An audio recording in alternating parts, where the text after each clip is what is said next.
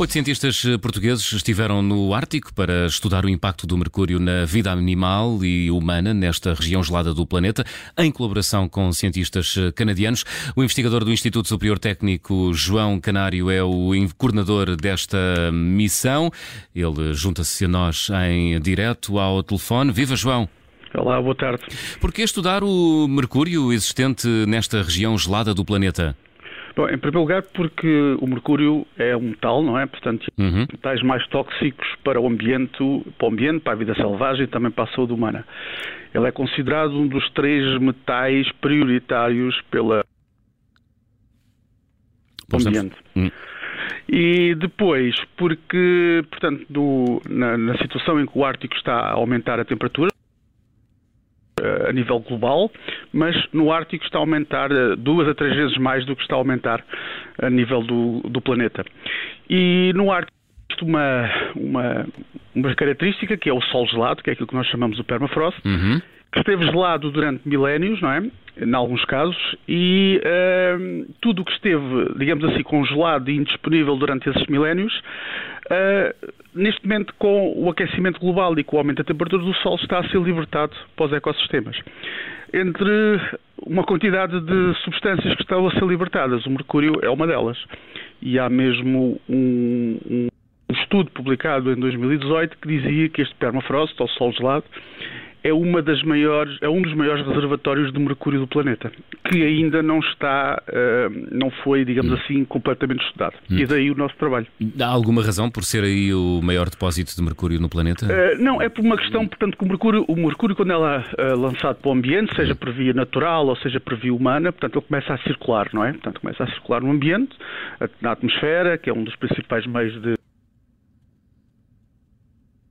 Bom, estamos com algumas dificuldades. Uh, João, está, uh, não perdemos o seu raciocínio na última frase, porque estamos aqui com alguns cortes na ligação telefónica. Perguntava-lhe uh, porquê nessa zona do planeta, aí no Ártico canadiano, porquê existir aí essa maior concentração de mercúrio no planeta? É o que eu estava a dizer. portanto, quando o mercúrio, o mercúrio que é lançado para o ambiente, quer por via natural, quer por via antropogénica, começa a circular, não é? Portanto, através da atmosfera, dos oceanos e por aí fora. O que se passa é que esse mercúrio que foi acumulando uh, ao longo dos milénios no Sol gelado manteve-se uh, estável, digamos assim, portanto não houve possibilidade de circulação. Agora, quando esse Sol gelado deixa de estar gelado, não é? Hum. Portanto, devido ao aumento da temperatura da atmosfera e, e, consequentemente, à temperatura do Sol, o mercúrio pode, pode começar a circular. Digamos que este, este, este Sol gelado foi, constitui um reservatório onde o mercúrio se foi acumulando. Hum ao longo dos anos, por isso é que existe tanto. E ao... ao contrário do restante que foi circulando, não é?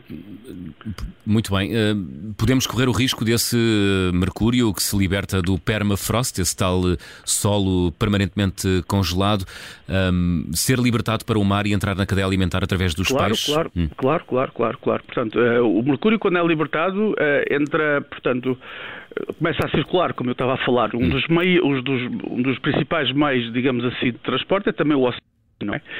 E depois o mercúrio tem uma característica muito especial que é a capacidade que um organismo tem de o absorver é muito maior que a capacidade que o organismo tem de o eliminar. Isso faz com que os organismos, em particular os organismos aquáticos, vão acumulando Uh, o mercúrio ao longo do tempo. E quanto mais estiverem esses organismos no topo da cadeia alimentar, maior é a quantidade de mercúrio que têm. Se quiser, por exemplo, comparar a quantidade de mercúrio de um, sei lá, de um carapau com a quantidade de mercúrio tubarão. O tubarão é um predador de topo, não é? Uhum. A quantidade de mercúrio no tubarão será muito superior àquela que existe no carapau, que está muito mais abaixo da, da cadeia alimentar. Da cadeia alimentar. Portanto, quanto mais, quanto mais quando, quando, quando subimos na cadeia alimentar, maior é a concentração de mercúrio. E, exatamente, uhum. porque vai, vai acumulando, porque, digamos assim, o o tubarão vai comendo peixes menores, não é? Que têm menos, uhum. e depois esses peixes menores vão comendo outros menores, e entramos depois na, na parte das algas e do, do fitoplâncton e por aí fora. E, portanto, isto é um, um, efeito de amplificação. À medida que vamos da posição mais baixa da cadeia alimentar para a posição mais alta da cadeia alimentar, a quantidade de mercúrio existente no organismo vai amplificando, vai uhum. subindo. E, e, pronto, e o homem é um predador de topo também, não é? Portanto, claro. funciona quase da mesma forma. Oh, João, como é que classificaria a atual situação uh, no que ao mercúrio libertado diz respeito das zonas do Ártico? Hum, É preocupante? É, é alarmante? É, é, é, preocupante. É preocupante, sobretudo, por duas razões. Devido à grande quantidade que existe, não é? Portanto, uhum. já se sabe, já foi estimado e, e a, a grande quantidade que existe. E depois, uh, é preocupante porque, uma vez que ele é libertado, ele entra, por exemplo, na, na, na, atmosfera e passa a circular a nível global, não é? Portanto, porque é um, não, embora hajam fronteiras físicas dos países, a nível do planeta não há fronteiras. Portanto, claro. ele entra, por exemplo, na atmosfera e começa a circular ao longo do globo, ou entra nos oceanos e vai com as correntes, não é? E depois Portanto, eu diria que é uma questão de tempo, não é? Até chegar cá. Até chegar cá depois, a Portugal, é isso? Uh, a chegar cá, uh, eu falei cá em Portugal, mas hum. portanto tô, isto é a nível global, não é hum. só a nível, a nível de Portugal. Sim. E depois, uh, a última coisa é que este mercúrio libertado por permafrost ou pelo sol gelado ainda é muito pouco estudado. Ou seja, sabe-se que ele existe, sabe-se que ele é libertado quando o sol deixa de estar gelado, uhum. mas todos os processos seguintes ainda não são bem conhecidos. Portanto, e o, o projeto é precisamente para conhecer os passos, ou alguns dos passos a seguir Uh, logo que o mercúrio é libertado do sol gelado. E nesse sentido estiveram uh, no Canadá, uh, na, região ártico, na região ártica do Canadá. Quanto tempo lá estiveram, João? tivemos cerca de uma semana. Uma semana. Por que este interesse pelo Ártico? Em... Nós não temos nenhuma relação com esta, com esta zona do planeta, não é? Uh, bom, isso, era, isso, é uma pergunta que estávamos aqui a conversar até às 5 da tarde. não temos uh, esse mas, tempo.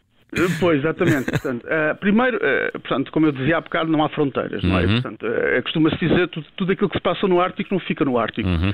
Portanto, tem consequências regionais, mas também tem consequências globais, não é? Uhum. Portanto, é aquilo que acontece. Depois, em termos de investigação no Ártico, digamos que foi, pelo menos no meu caso, foi uma, uma paixão, digamos assim porque quando eu fiz o meu doutoramento, depois fiz uh, parte do meu pós-doutoramento no Canadá uhum. e fui convidado pelo meu orientador do canadiano a ir ao Ártico e depois é é um bocado é um bocado uma paixão, não é? Pronto. E depois também há a questão, e isso é que me, também apaixona muito, é porque uh, nós conseguimos lidar com as populações que vivem no Ártico, não é? Portanto, com, com os Inuits e com, e com, outras, outras populações indígenas que lá vivem, uhum. e temos uma, uma percepção completamente diferente. Eu costumo dizer, nós aqui falamos das alterações climáticas, não é? Eles vivem as alterações climáticas no dia a dia. Como assim? Uh, eles, por exemplo, uh, o terreno deles, ou, ou seja, o, o ambiente que, que, que, lhes, que, lhes circunda, não é? A mudar. Mesmo nós que estudamos lá aí de ano para ano, notamos alterações, vemos alterações na, na paisagem, digamos assim. Menos gelo, vivem 12, não é? Menos gelo, mais terra. Menos descoberta. gelo, quer dizer, não, é, é impossível nós prevermos como é que vai ser o ano a seguir, eh, portanto, porque há sempre alterações. Eu aprendi este ano é, é, é, e é uma consequência desta degradação do permafrost. Repare, em zonas onde há muito permafrost não há árvores, geralmente. Porquê? Hum. Porque uh, as raízes das árvores não conseguem uh, penetrar no sol, no sol não, é? Gelado, não é? Exatamente. O que está a acontecer é como, como se degrada este permafrost, não é? Portanto, a, a, profundidade do sol que não está gelado é maior e as árvores podem começar a, a existir, não é? Hum. E aquilo que se vê é, por exemplo, a linha das árvores a subir para o norte. Eh, portanto, havia uma, digamos assim, uma zona bem lineada onde é que era a linha das árvores, não é? Portanto, a floresta boreal e depois entrávamos na tundra, agora já não é possível ver isso. Já não é possível ver isso porque as árvores estão realmente a subir para o norte. E curioso, este ano a falar com um dos nossos guias inuites que uhum. nos disse. Bom, perdemos novamente. Portanto, no, estava a dizer que estava um, a dizer, dos guias, que, uh, um dos guias que, que esteve connosco este ano Bom, não está uma fácil. geração não havia árvores lá na zona da comunidade, não havia absolutamente nenhuma árvore, era um ambiente de tundra puro. E agora, se for lá ver, vemos árvores por todo o lado, é difícil imaginar aquela, aquela, aquela zona sem árvores. É impressionante. João, vai voltar ao Ártico? Uh... Vamos voltar de verão, sim. Vamos no próximo verão. verão. E aí vão, vão confrontar os dados recolhidos no verão com os dados que recolheram. Uh... No inverno, sim. No inverno, é sim, é isso? Sim, sim, sim, sim, porque, portanto, esta, esta, questão do mercúrio, estes processos do mercúrio muitas vezes são mediados por micro-organismos, nomeadamente bactérias, e portanto as bactérias são mais ativas quando a temperatura é maior, não é? E portanto aquilo que nós vamos ver é como é que é, se há grandes alterações na, nos parâmetros que nós andamos a medir entre o verão e o inverno. Nós esperamos que sim, mas hum. temos que ver, não é? Um cientista não deve, não deve sujeitar-se aos sentimentos, mas está pessimista. Eu diria que não estou otimista. João, João, Canário, muito obrigado, por, obrigado eu. pelas explicações e por nos ter ajudado a explicar este seu uh, projeto no, na zona do Ártico Canadiano. João Canário, investigador do Instituto Superior eh, Técnico, que uh, está a estudar o impacto do mercúrio na vida animal e humana nesta região do nosso planeta, onde é visível também, segundo o João, o impacto das alterações climáticas.